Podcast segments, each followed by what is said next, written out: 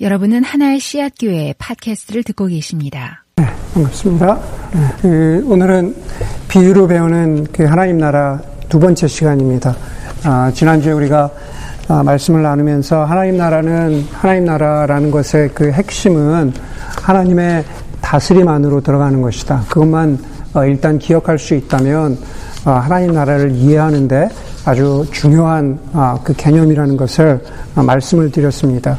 그리고 이제 그 연장선상에서 오늘 그 두 번째 비유를 저희가 함께 나누려고 합니다. 아, 오늘 그 사실 비유는요, 아, 마태복음 21장 28절에서부터 시작되는 새 비유의 마지막입니다. 그러니까 딱 이 비유만 있는 것이 아니고 이 하나님 나라에 대해서 21장부터 시작해서 어, 21장 28절부터 시작해서 하나, 둘, 세 가지가 있는데 어, 그세 가지의 마지막입니다. 그리고 그 세 비유가 어, 전하려고 하는 것은 큰 그림에서 보면은 사실은 그 메시지는 같습니다. 그 중에서도 우리가 오늘 세 번째 비유를 함께 나누게 되는데 여러분들이 어, 나중에 기회가 되신다면 첫 번째와 두 번째를 함께 이렇게 볼 수 있다면 좋을 것 같은데 그러기 위해서 이제 오늘 세 번째 비유를 잘 이해를 하면은 첫 번째와 두 번째가 어, 이해하는데 그렇게 어렵지 않을 겁니다.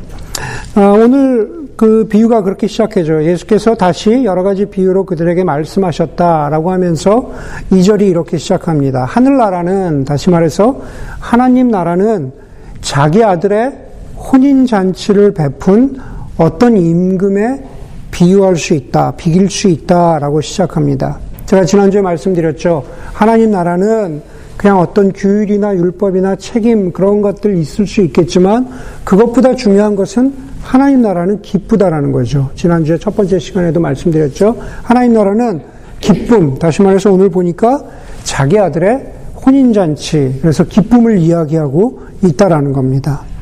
오늘 우리가 비유를 보면은 어렵지 않게 이해할 수 있는 것처럼 여기서 임금은 하나님을 가리키고 그리고 아들의 혼인잔치는, 임금의 그 아들의 혼인잔치는 예수 그리스도께서 이 땅에 베풀어 주신 하나님 나라를 이 땅에 이제 보여주기 시작하신, 지금 마태복음의 독자들에게 이 땅에 보여주신 하나님의 나라를 말하는 겁니다. 혼인잔치는 그 뜻을 가지고 있습니다. 그런데 3절에 보니까 그 임금이 자기 종들을 보내서 초대받은 사람들을 잔치에 불러오게 하였는데 그들이 오려고 하지 않았다라고 그렇게 말합니다. 오늘 여기서 누굴까? 여기서 보니까는 초대받은 사람들은 누구를 이야기하는 걸까? 다시 말해서 오늘 비유는 그 듣고 있는 그 주 대상이 누구일까라는 겁니다. 21장 앞에 제가 앞에 비유들과 연결된다 그랬죠. 21장 45절에 가면 앞에 비유들에서는 어, 대제사장과 율법사들을 이야기하고 있는데 오늘 비유에 와서는 그 대상을 좀 넓힙니다. 다시 말해서 대제사장과 율법사, 바리새인들을 포함해서 이스라엘 사람 모두를 향해서 지금 이 말을 하고 계시는 겁니다. 예, 초대받은 사람들이라는 것은 이스라엘 사람 모두를 이야기한다라는 거죠. 그들이 초대받은 사람입니다. 그런데 그 임금이 자기 종들을 보내서 초대받은 사람들을 잔치에 불러오게 하였는데 그들이 오지 않았다. 그렇게 말합니다. 다시 말해서 그냥 우리가 볼 수 있는 대로 초대에 응하지 않은 겁니다. 그랬더니만, 그랬더니만은 그 임금이 다른 종들을 보내서, 다른 종들을 보내, 보내서 이렇게 말하였다. 초대받은 사람들에게로 가서, 초대받은 사람들에게로 가서 음식을 다 차리고 황소와 살찐 짐승을 잡아서 모든 준비를 마쳤으니 어서 잔치에 오시라고 하여 라 그렇게 말합니다. 그런데 5절에 보니까는 그렇게 재차 거듭해서 초대를 받았음에도 불구하고 그들이 그 말을 들은 척도 하지 않고 다 제갈 길로 갔다. 한 사람은 자기 밭으로 가고 한 사람은 또 장사하러 갔다라고 하면서 사람들이 각기 다 그냥 초대에 응하지 않은 그 사람들의 반응을 보여주고 있습니다. 미국에 그 그런 말이 있다 그러죠. 백악관에 백악관의 초청장은 모든 비판을 무력하게 한다. 다시 말해서 내가 민주당이냐, 내가 공화당이냐, 대통령이 민주당이냐, 대통령이 공화당 대통령이냐와 상관없이 내 정치적인 스탠스와 상관없이 일단 백악관에서 초청장을 받으면 아마도 대통령의 초대이겠죠. 대통령의 초대를 받으면 그간의 대통령을 비판했던 사람이라고 할지라도 그 초대를 기꺼이 받아들인다라는 거죠. 그런 의미에서 백악관의 초대는 모든 비판을 무력하게 한다라는 그런 말이 있다고 합니다. 아마 요즘에 초대를 받으면 좀 다를 것 같아요. 요즘에 초대를 받으면 좀 고민할 것 같아요. 내가 정말 여기 가야 되나. 두고두고 이제 나 거기 갔다 왔어. 뭐 이제 이렇게 그럴 수 있으니까. 여러분, 백악관의 초청창은 모든 비판을 무력하게 한다라는 그, 비, 그 말을 오늘 비유에 빗대자면 이렇게도 바꿀 수 있을 것 같습니다. 백악관의 초청장은 모든 다, 모든 다른 스케줄을 바꾼다. 네, 백악관의 초청장은 모든 다른 일정을 바꾼다.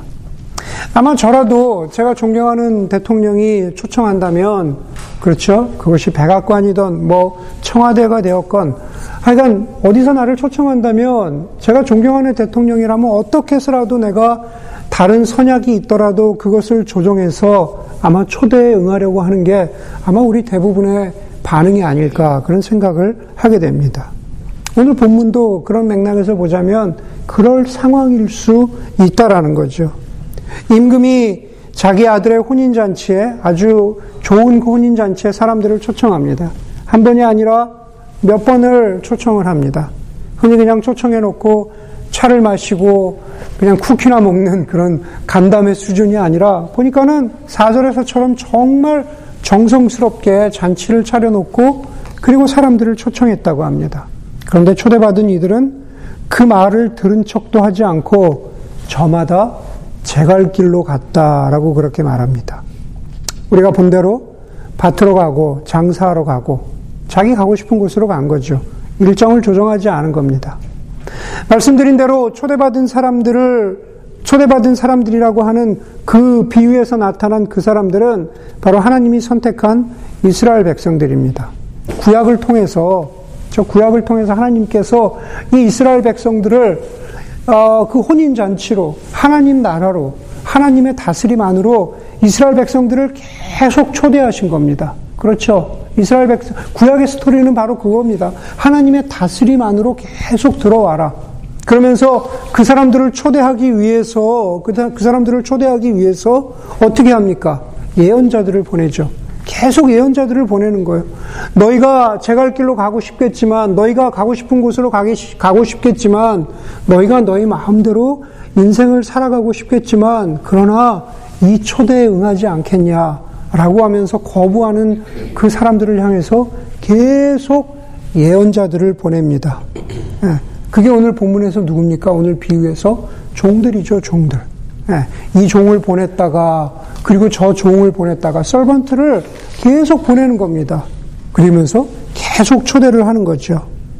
그런데 예언자들을 보내서 하나님의 초대 메시지가 전해질 때마다 우리가 구약을 통해서 보는 것은 그 초대를 거부하고 그리고 하나님의 나라에 하나님의 다스림 안으로 들어가지 않습니다. 오히려 예언자들을 죽이는 거죠. 6절에 보니까는 6절에 보니까는 나머지 사람들은 그의 종들을 아, 붙잡아서 모욕하고 죽였다 그럽니다. 우리가 구약을 통해서 알고 있는 것처럼 하나님의 종들을 핍박하고 예언자들을 핍박하는 그러한 모습을 그리고 있는 거죠. 7절을 보니까는 그것에 대해서 하나님의 하나님의 그 초대에 대해서 어, 반응하지 않는 그, 그 사람들을 향해서 어, 임금이 이렇게 반응했다라고 합니다. 임금이 노에서 자기 군대를 보내서 그 살인자들을 죽이고 그들의 도시를 불살라 버렸다라고 말합니다. 여러분, 예수님이 임금이 놓여서 자기 군대를 보내서 그 살인자들을 죽이고 그들의 도시를 불살라 버렸다라는 것은 두 가지 의미를 가지고 있는데 첫 번째로는 예수님이 지금 마태복음 22장에서 이 말씀을 하실 당시에 아직 이루어지지 않을 일을 예언하고 있는 겁니다. 무슨 얘기냐면은 이스라엘이라고 하는 이 민족을 향해서 예수님이 하나님께서 계속 종들을 보내셨는데 너희가 듣지 않았구나. 그래서 결국 너희의 운명은 멸망할 것이다 라는 것을 미리 예언하시는 겁니다. 어, 그 예언이 언제 이루어집니까? AD 70년에 로마가 쳐들어와 가지고 이스라엘을 완전히 함락시키고 어, 그 몰락시켰을 때 오늘 여기 나오는 7절의 예언이 성취가 된다고 그렇게 성경은 말합니다. 또 동시에 동시에 7절이 나타내는 것은 7절이 나타나는 것은 예언일 뿐만 아니라 하나님의 초대를 거부한 그 이스라엘의 영적인 그렇죠? 영적인 운명을 이야기하는 것이기도 합니다. 그러면서 8절에서 결정적으로 이렇게 말합니다. 그리고 임금이 자기 종들에게 말하였다. 혼인잔치는 준비되었는데 초대받은 사람들은 이것을 받을 만한 자격이 없다. 네, 이 부분 우리가 뒤에서 보겠습니다. 혼인잔치는 준비되었는데 초대받은 사람들은 이것을 받을 만한 자격이 없다. 그러나 먼저 우리가 여기 본문에서 보게 되는 것은 우리가 하나님이 어떠신 분인가라는 것을 배운다는 거죠. 오늘 본문에 나오는 임금으로 비유된 하나님은 결국 비유를 통해서 계속 성경의 말씀을 듣는 우리들에게 말씀하십니다. 하나님은 오래 참으시고 하나님은 인내하시는 하나님이라는 것을 우리에게 말씀해 주고 계시라는 거죠. 어떻게 해서든 어떻게 해서든 초대받은 사람들 어떻게 해서든 하나님으로부터 멀리 떠나가려는 인간을 계속 품으시려는 겁니다. 계속 품으시려는 겁니다. 3절, 3절, 4절에서 그 모습이 보여주는 거죠. 거듭해서 말씀드리지만 계속해서 종들을 보내셔서 사람들을 초대하고 초대하고 꼭 굳이 그렇게 하지 않으셔도 되는데 오래 참으시면서 인내하시면서 하나님을 끊임없이, 하나님은 사람들을 끊임없이 초대하십니다. 왜 그럴까요? 하나님의 성품이 그렇기 때문입니다. 하나님은 선하시고, 제가 오늘 아이들에게도 메시지 나누었지만, 하나님은 선하시고, 하나님의 존재가 사랑이시기 때문에 그렇다는 것을 성경은 거듭해서 거듭해서 우리에게 확인해 주고 있는 겁니다. 달라스 윌라드의 말처럼 하나님이 우리를 사랑하시는 것이 기적이 아니라는 겁니다. 예. 하나님이 저와 여러분들을 사랑하는 게 기적이 아닙니다. 하나님이 우리를 사랑하시지 않는다면 그게 기적입니다. 왜냐하면 하나님의 성품이 사랑이시기 때문에 그렇습니다. 원래 하나님의 성품이 사랑이신데 그 하나님이 사랑하시지 않는다는 게 기적이라는 거죠. 그리고 그런 기적은 벌어질 수 없다라는 겁니다. 하나님은 사랑이시기 때문에 우리를 끊임없이 사랑하실 수밖에 없는 분, 그리고 그 하나님의 사랑이 우리에게 가장 좋은 것을 주시고자 우리를 인내하시면서 끊임없이 끊임없이 우리를 초대하시고 우리에게 무엇인가 베풀어 주시고자 하는 하나님의 모습으로 오늘 본문에서 표현되고 있다라는 겁니다. 그런데 그 마음, 그 하나님의 마음을 모르면 오늘 본문에 보니까 우리가 우리 인간이 제 갈 길로 간다라는 거죠. 그게 5절입니다. 5절에 보니까는 자기 갈 길로 가고 자기 밭으로 가고 그리고 장사하러 갔다 그럽니다. 여러분 호세아서 호세아서 4장 6절에 보면은 어, 우리가 잘 아는 말씀이 있습니다. 거기 보면 뭐라 그럽니까? 호세아 선지자가 이 백성이 믿음이 없어서 망한다. 그렇게 얘기하죠. 그런가요? 아닙니다. 호세아서 4장 6절에 보면은 이 백성이 믿음이 없어서 망한다 그러지 않고 이 백성이 지식이 없어서 망한다 그랬어요. 네, 이 백성이 이 하나님의 백성이 그 백성은 오늘 본문에 나오는 백성과 똑같은 백성입니다. 구원하시고자 하시는 구속하시고자 하는 하나님의 백성이 나를 아는 지식이 없어서 망한다 그럽니다. 여러분, 우리는 저 여러분 우리는 변함없이 우리를 사랑하시는 그 어떤 존재를 알면 우리는 그렇게 끌리게 되어 있습니다. 거기서 중요한 것은 안다라는 거죠.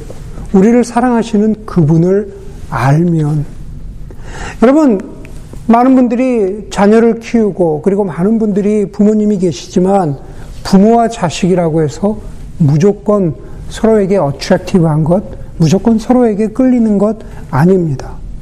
서로가 사랑하고 서로가 사랑받고 있다는 것을 분명하게 알아야 서로에게 존경과 사랑과 감사를 표현하는 겁니다. 그냥 사랑 없이 문화적인 코드로 윤리적인, 윤리적인 의무로 부모 자식 간의 관계를 이어가는 것을 우리는 사랑이라고 착각해서는 안 된다라는 겁니다. 진정한 부모 자식 간에도 사랑이 있기 위해서 그 관계에서 중요한 것은 부모의 역할입니다. 예. 대부분의 자녀가 어리지만 자꾸 여러분들이 어린 자녀들에게 내가 너를 사랑한다. 내가 너를 용납한다. 내가 너를 받아준다. 마지막으로 네가 있어야 할 자리는 바로 어, 집이다. 어, 부모의 품이다. 라는 어떤 부모의 신뢰와 부모의 사랑을 확인시켜 줄 때 자식은 그 부모의 사랑을 알게 되고 부모에게 끌리게 되는 것입니다. 오늘, 오늘 본문에서 하나님이 바로 그 모습을 보여주시는 거죠. 그게 부모의 모습, 그리고 아버지의 모습입니다. 요한복음 17장 첫 부분에 보면은 구원이라는 것은 영원한 생명이라는 것은 하나님 나라라는 것은 하나님 아버지와 그 아들 되신 예수 그리스도를 아는 것이라고 했습니다. 아까 호세아서 4장 6절에 뭐라고요? 이 백성이 지식이 없어서 이 백성이 하나님에 대해서 아는 것이 없어서 망한다 그랬습니다. 오늘 비유에 비추자면 이 백성이 하나님에 대해서 알지 못해서 제갈 길로 갔다라는 겁니다. 요한복음 17장에 하나님을 아는 것이 그것이 바로 구원이고 영원한 생명이다라고 말합니다. 여러분, 여러분들은 하나님에 대해서 어떤 어떤 알을 가지고 있습니까? 다시 말해서 매일매일의 여러분들의 삶 가운데에서 하나님과 그 하나님은 어떤 하나님이시라는 것을 알고 그 하나님과 인격적인 관계를 맺어가면서 친밀함을 가지고 그렇게 살아가고 계십니까? 우리가 정말로 하나님이 선하신 분, 하나님은 우리를 사랑하시지 않는 것이 기적이라는 것을 다시 말해서 하나님을 하나님을 사랑이시라는 것을 알게 된다면 우리는 하나님의 어떤 초대나 어떤 부르심 앞에도 우리가 기꺼이 달려나가지 않을까. 정말로 그렇게 하나님을 깊이 알아가는 인내하시고 기다리시면서 저와 여러분들을 사랑하시는 그 하나님을 알아가는 여러분들에게 그 하나님이 알려지는 그러한 시간이 되기를 주의 이름으로 간절히 소원합니다. 그런데 오늘 5절 이하에 보니까는 초대받은 사람들은 아, 초대를 거절했을 뿐만 아니라 6절에 보니까는 그 종들을 붙잡아서 모욕하고 죽였다 그럽니다. 21장 앞에 나오는 비유 21장 35절 36절에도 보면은 같은 말이 나옵니다. 농부들은 그 종들을 붙잡아서 하나는 때리고 하나는 죽이고 또 하나는 쳐 죽였다. 주인은 다시 다시 다른 종들을 처음보다 더 많이 보냈음에도 불구하고 농부들은 그들에게도 똑같이 하였다. 제가 말씀드렸죠. 예, 종들은 선지자들입니다. 이스라엘이 선지자들을 핍박한 것을 그렇게 말하는 겁니다. 그런데 성경적으로 해석해서 그 종들이 누구냐, 그 농부가 누구냐, 그것을 아는 것도 물론 중요합니다. 그러나 그것보다 더 중요한 것은 그것이 영적으로 무엇을 의미하느냐라는 겁니다. 그 사람들이 종들을 붙잡아서 모욕하고 죽였다라는 것은 그 사람들의 영적인 상태가 바로 그만큼이라는 겁니다. 여러분 이 스테이먼을 잘 기억하세요. 그 사람들의 영적인 상태가 바로 그만큼이라는 겁니다. 임금을 대신해서 임금을 대신해서 자기들에게 온 종들의 초대를 받아들이기는커녕 사람들은 종들을 멀리하고 핍박하고 거절한 그 영적인 상태가 엉망이고 그리고 그 영적인 상태가 되돌릴 수 없을 만큼 바닥을 치고 있다라는 그런 겁니다. 네. 그래서 8절이 아까 중요하다고 말씀드렸죠. 혼인잔치는 준비되었는데 초대받은 사람들은 이것을 받을 만한 자격이 없다. 혼인잔치는 준비되었는데 초대받은 사람들은 이것을 받을 만한 자격이 없다. 여러분, 이 자격이 없다라는 꼬리표는 과연 누가 붙인 겁니까? 이 자격 없음의 꼬리표는 임금이 붙인 게 아닙니다.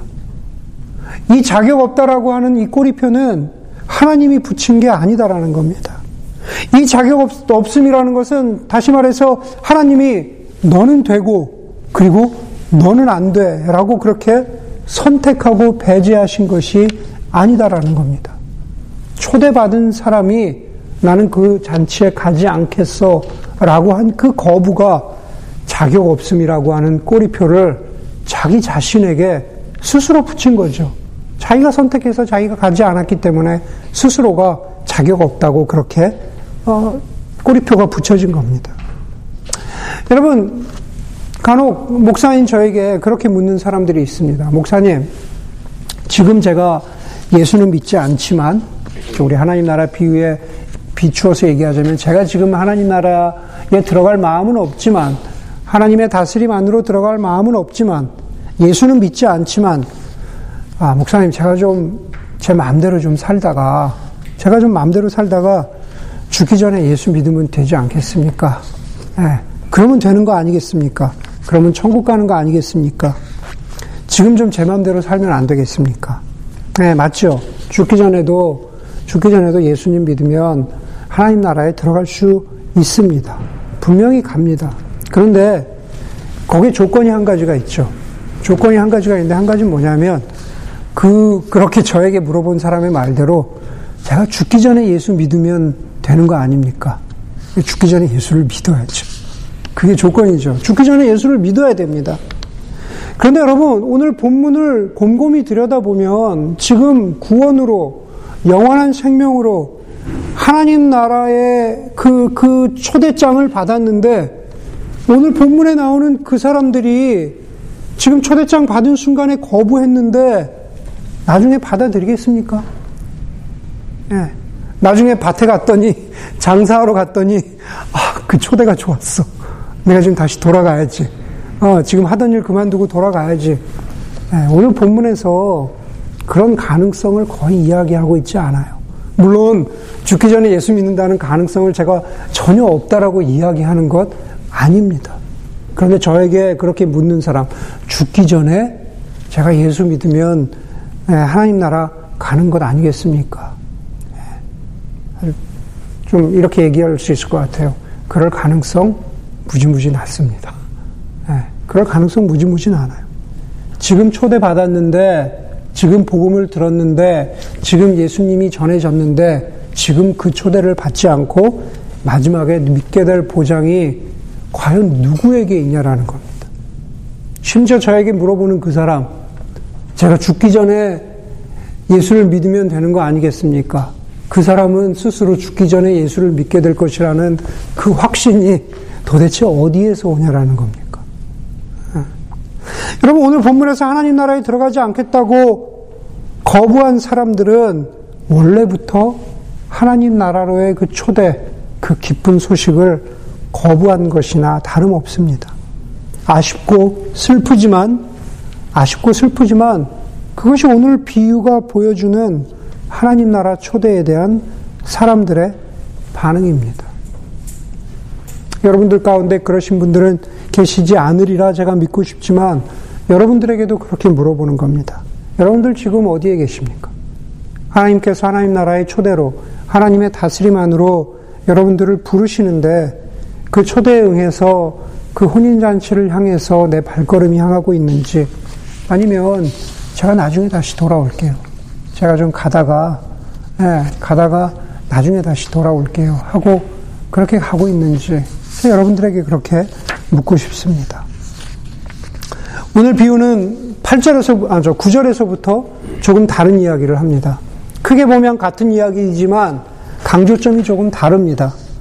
이제 임금이 다시 종들에게 이렇게 명령합니다. 너희는 내 거리로 나가서, 큰 거리로 나가서 아무나 만나는 대로 잔치에 청해 오너라. 10절에 보니까 종들이 큰 길로 나가서 아무나 다 데리고 오라는 거죠. 그랬더니만 종들이 큰 길로 나가서 악한 사람이나 선한 사람이나 만나는 대로 다 데려왔다. 그래서 혼인, 혼인 잔치 자리는 손님으로 가득 차게 되었다라고 말합니다. 여러분, 예수님이 선포하시고 예수님이 이 말씀을 하실 때 보여주시는 하나님 나라는 그 겉모습으로 사람을 초대에 부를까 부르지 말까 그렇게 구별하지 않는다라는 거죠. 선하다고 여겨지는 율법사, 바리세파 사람들뿐만 아니라 악하다고 어, 정결하지 못하다고 더럽다고 여겨지는 세리나 창녀나 다리 저는 사람이나 눈먼 사람이나 어떤 사람이나 초대에 받을 수 있고 어떤 사람이나 그 초대에 응하면 하나님 나라 잔치에 들어갈 수 있다라고 그렇게 오늘 본문이 보여주고 있습니다. 그것은 지금도 마찬가지죠. 여러분, 지금 세상에도 21세기에도 대부분의 사람들은 최소한 미국에서 살아가는 우리들에게 대부분의 사람들은 예수와 하나님 나라의 복음을 듣게 되는 곳은 교회입니다. 그렇죠. 그리고 예수와 하나님의 나라에 대해서 어, 사람들이 듣게 되는 것은 교회이거나 혹은 그리스도인들입니다. 그런 의미에서 교회는 하나님 나라의 소식을 전해야 하는데 하나님 나라의 기쁜 소식, 하나님 나라, 즉 교회는 하나님 나라를 전하는 혼인 잔치와 같은 곳이 되어야 된다라는 거죠. 중국의 중국의 고 이모당 선생이 이야기, 한 것처럼 말년에 그분이 어, 어, 어, 예수를 믿었다고 전해지지만 어, 젊었을 때 예수에 대해서 들었을 때 자기가 예수를 믿지 않는 이유를 이렇게 말했다고 합니다. 내가 교회에 가면 내가 교회에 가면 그곳에서는 늘 분노한 목사가 분노한 목소리로 분노한 하나님만 전했다. 그래서 난 교회 가기 싫다 그랬습니다. 네. 분노한 목사가 분노한 목소리로 분노한 하나님을 전했는데 거기에 그냥 제 말을 한 가지 덧붙이자면 분노한 하나님의 분노스러운 심판만을 전했겠죠. 네. 복음에는 물론 물론 그런 면이 있습니다.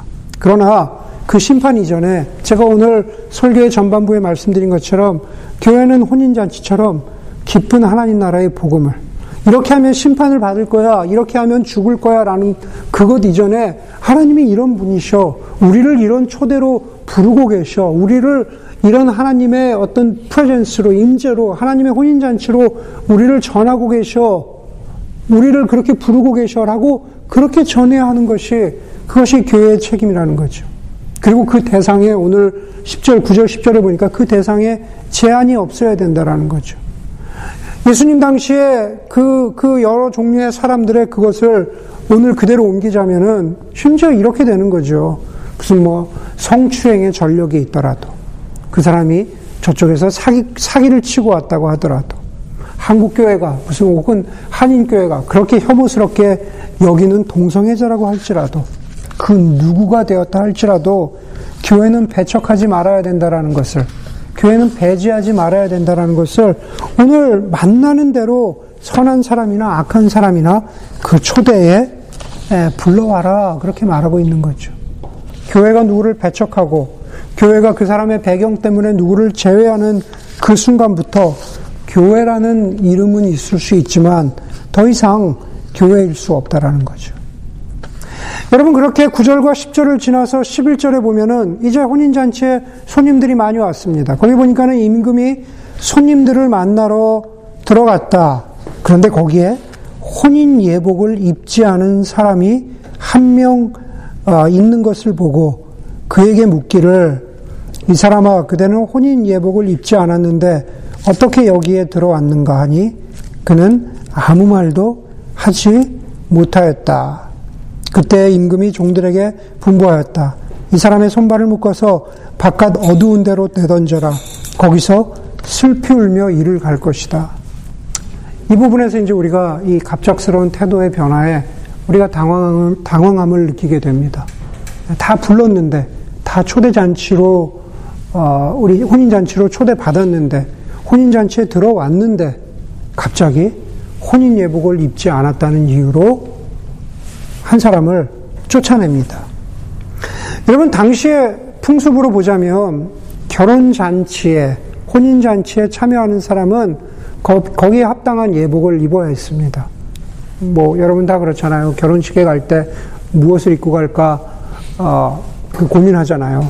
그런 것처럼 어떤 합당한 혼인 예복이 있었던 것 같습니다. 그렇지 않으면 초대한 사람을, 뭐 요즘 식으로 얘기하면 신랑의 아버지겠죠. 네, 신랑의 아버지, 뭐 신부의 아버지를 부모님을 욕보이는 것이 됩니다. 그렇기 때문에 혼인 예복을 입지 않은 사람을 쫓아냈다라는 이 비유를 듣고 있는 이 첫 번째 청중들에게는 어쩌면 그것이 문화적으로 어 그냥 어떤 어떤 장면인지 충분히 이해가 됐을 겁니다. 그런데 여기서 중요한 것은 어, 비유를 통해서 예수님이 말씀하시고자 하는 그 의미가 무엇이냐라는 거죠. 네. 혼인잔치에 초대받아 왔는데 예복을 입지 않아서 쫓아냈다. 다시 말해서 그것은 거꾸로 이야기하자면 비유에서만 보자면 혼인잔치에, 하나님 나라의 혼인잔치에 들어간 사람들은 거기에 걸맞는 옷을 입어야 한다라는 거죠. 아주 단순하게 이야기하면. 예, 그것이 예수님이 비유해서 말씀하시고자 합니다. 혼인잔치에 초대받았다면 그 혼인잔치에 걸맞는 합당한 옷을 입어야 하는 것처럼 하나님 나라 구원으로 영원한 생명으로 초대받았다면 거기에 걸맞는 적절한 삶을 살고 있느냐, 변화하려고 하고 성숙한 삶을 살려고 애쓰고 있느냐라고 하는 것을 묻고 계시는 겁니다.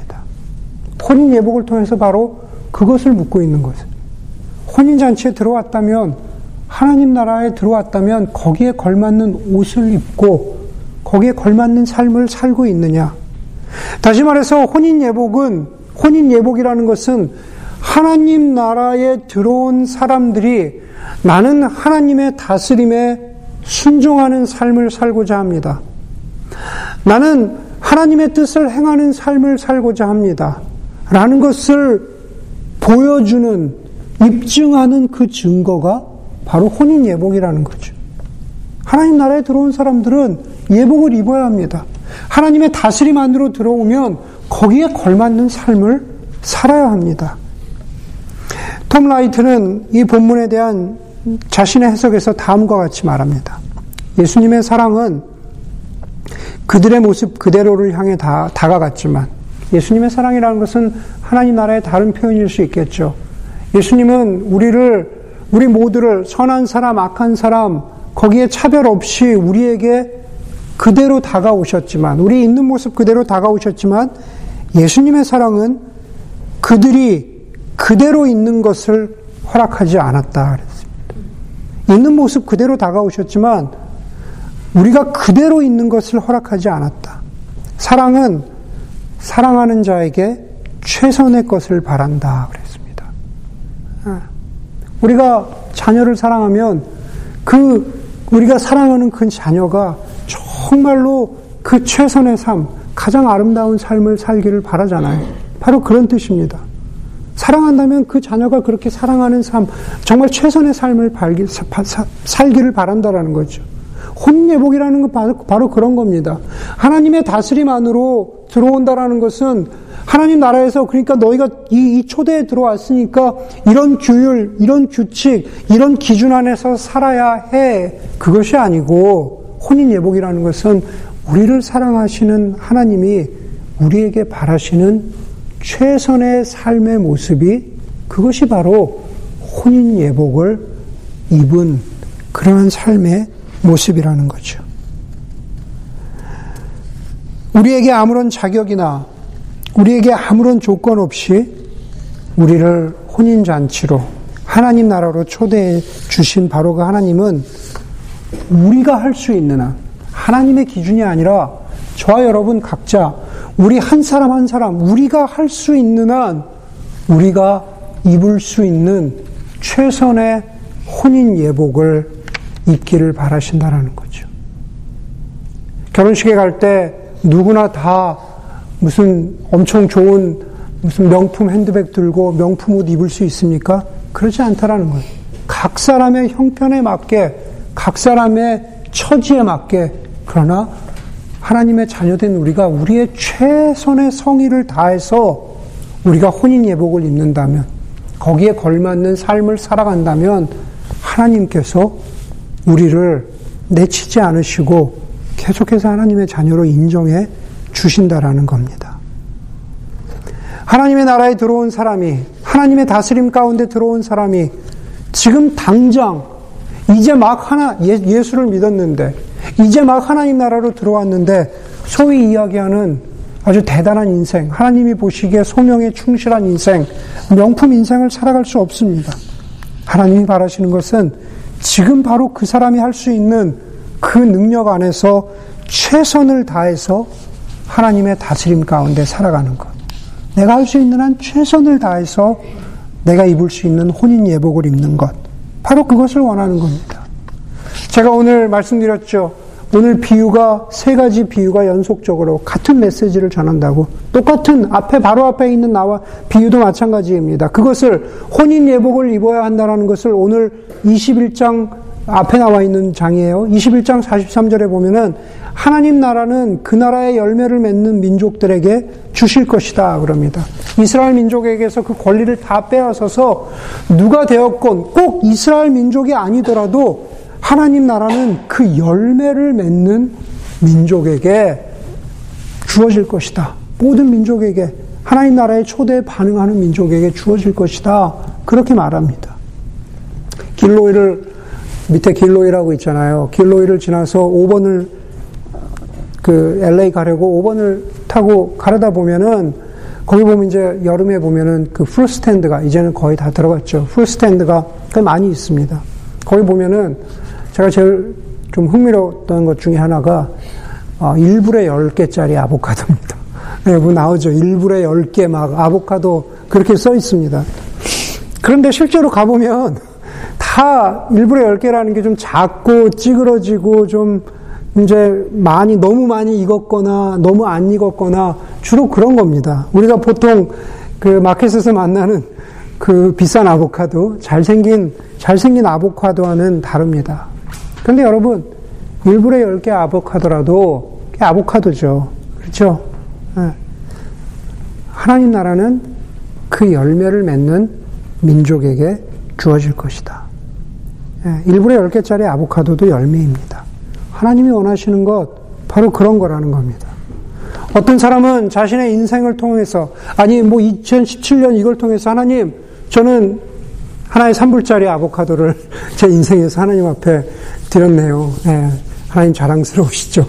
네, 저도 혼인잔치에 있을 자격이 있습니다. 라고 그럴 수 있지만, 어떤 사람은, 어떤 사람은 그 열매가 1불에 10개짜리 아보카도 뿐이 안 되는 그러한 삶일 수 있다라는 겁니다. 그런데 중요한 것은 그렇게 작고 볼품없고 찌그러져도 열매를 맺었다는 거죠. 그렇게 끊임없이 열매를 맺다 보면 그렇게 끊임없이 내 삶에서 열매를 맺고자 그렇게 애쓰다 보면 그런가 그러다 보면 언젠가 산불짜리 아보카도 같은 그런 열매를 맺을 수도 있겠죠.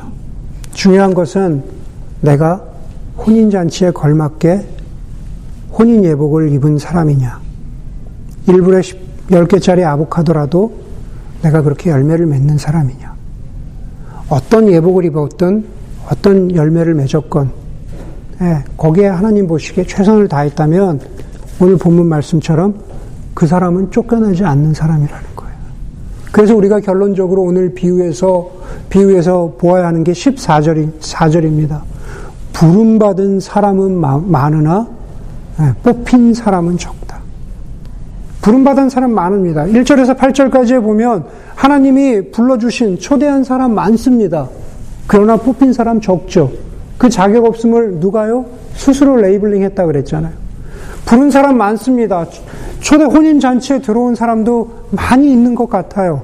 그러나 실제로 혼인 예복을 입은 사람만 그 삶에서 열매 맺는 사람만 정말 하나님 나라에 들어와 있다고 들어와 있다고 그렇게 입증되는 사람이라는 겁니다. 내가 들어간 것 아니죠. 초대해, 초대해 주시는 분도 하나님이시고, 우리의 작은 열매지만, 구겨진 것 같은 혼인 예복이지만, 그것을 아름답게 보시고, 인정해 주시는 분도 하나님이십니다. 뽑아 주시는 분, 다시 말해서, 하나님 나라의 백성 삼아 주시는 분, 그분은 우리를 향해서 오래 참으시고, 인내하시는 하나님입니다. 구원과 영원한 생명은 주권자이신, 주권자이신 우리 하나님께 달려 있다라는 겁니다. 우리가 두려워하지 말아야 하는 것은 내가 쫓겨날까? 내가 자격 없다, 없을까? 그렇게 꼬리표가 붙을까봐 그것을 두려워, 두려워 하는 것이 아니라, 네, 정말로 내가 그 초대에 응하고 있는가? 정말로 내가 열매 맺는 삶을 살고 있는가? 그것을 두려워하면서 정말로 인자하신 하나님, 오래, 오래 참으시는 하나님, 아, 그런 우리를 기다려주시는 그 하나님을 바라보아야 한다라는 것. 바로 그 하나님을 바라보는 하나님의 초대와 또 하나님이 말씀하시는 그 하나님의 혼인잔치에 걸맞게 살아갈 수 있는 그러한 그러한 어떤 신실하심이 하나님의 신실하심에 힘입어서 우리도 하나님께 신실하겠습니다라는 그러한 하나님을 향한 그 신실하심이 저와 여러분들 가운데에도 있기를 간절히 소원합니다. 함께 기도하겠습니다.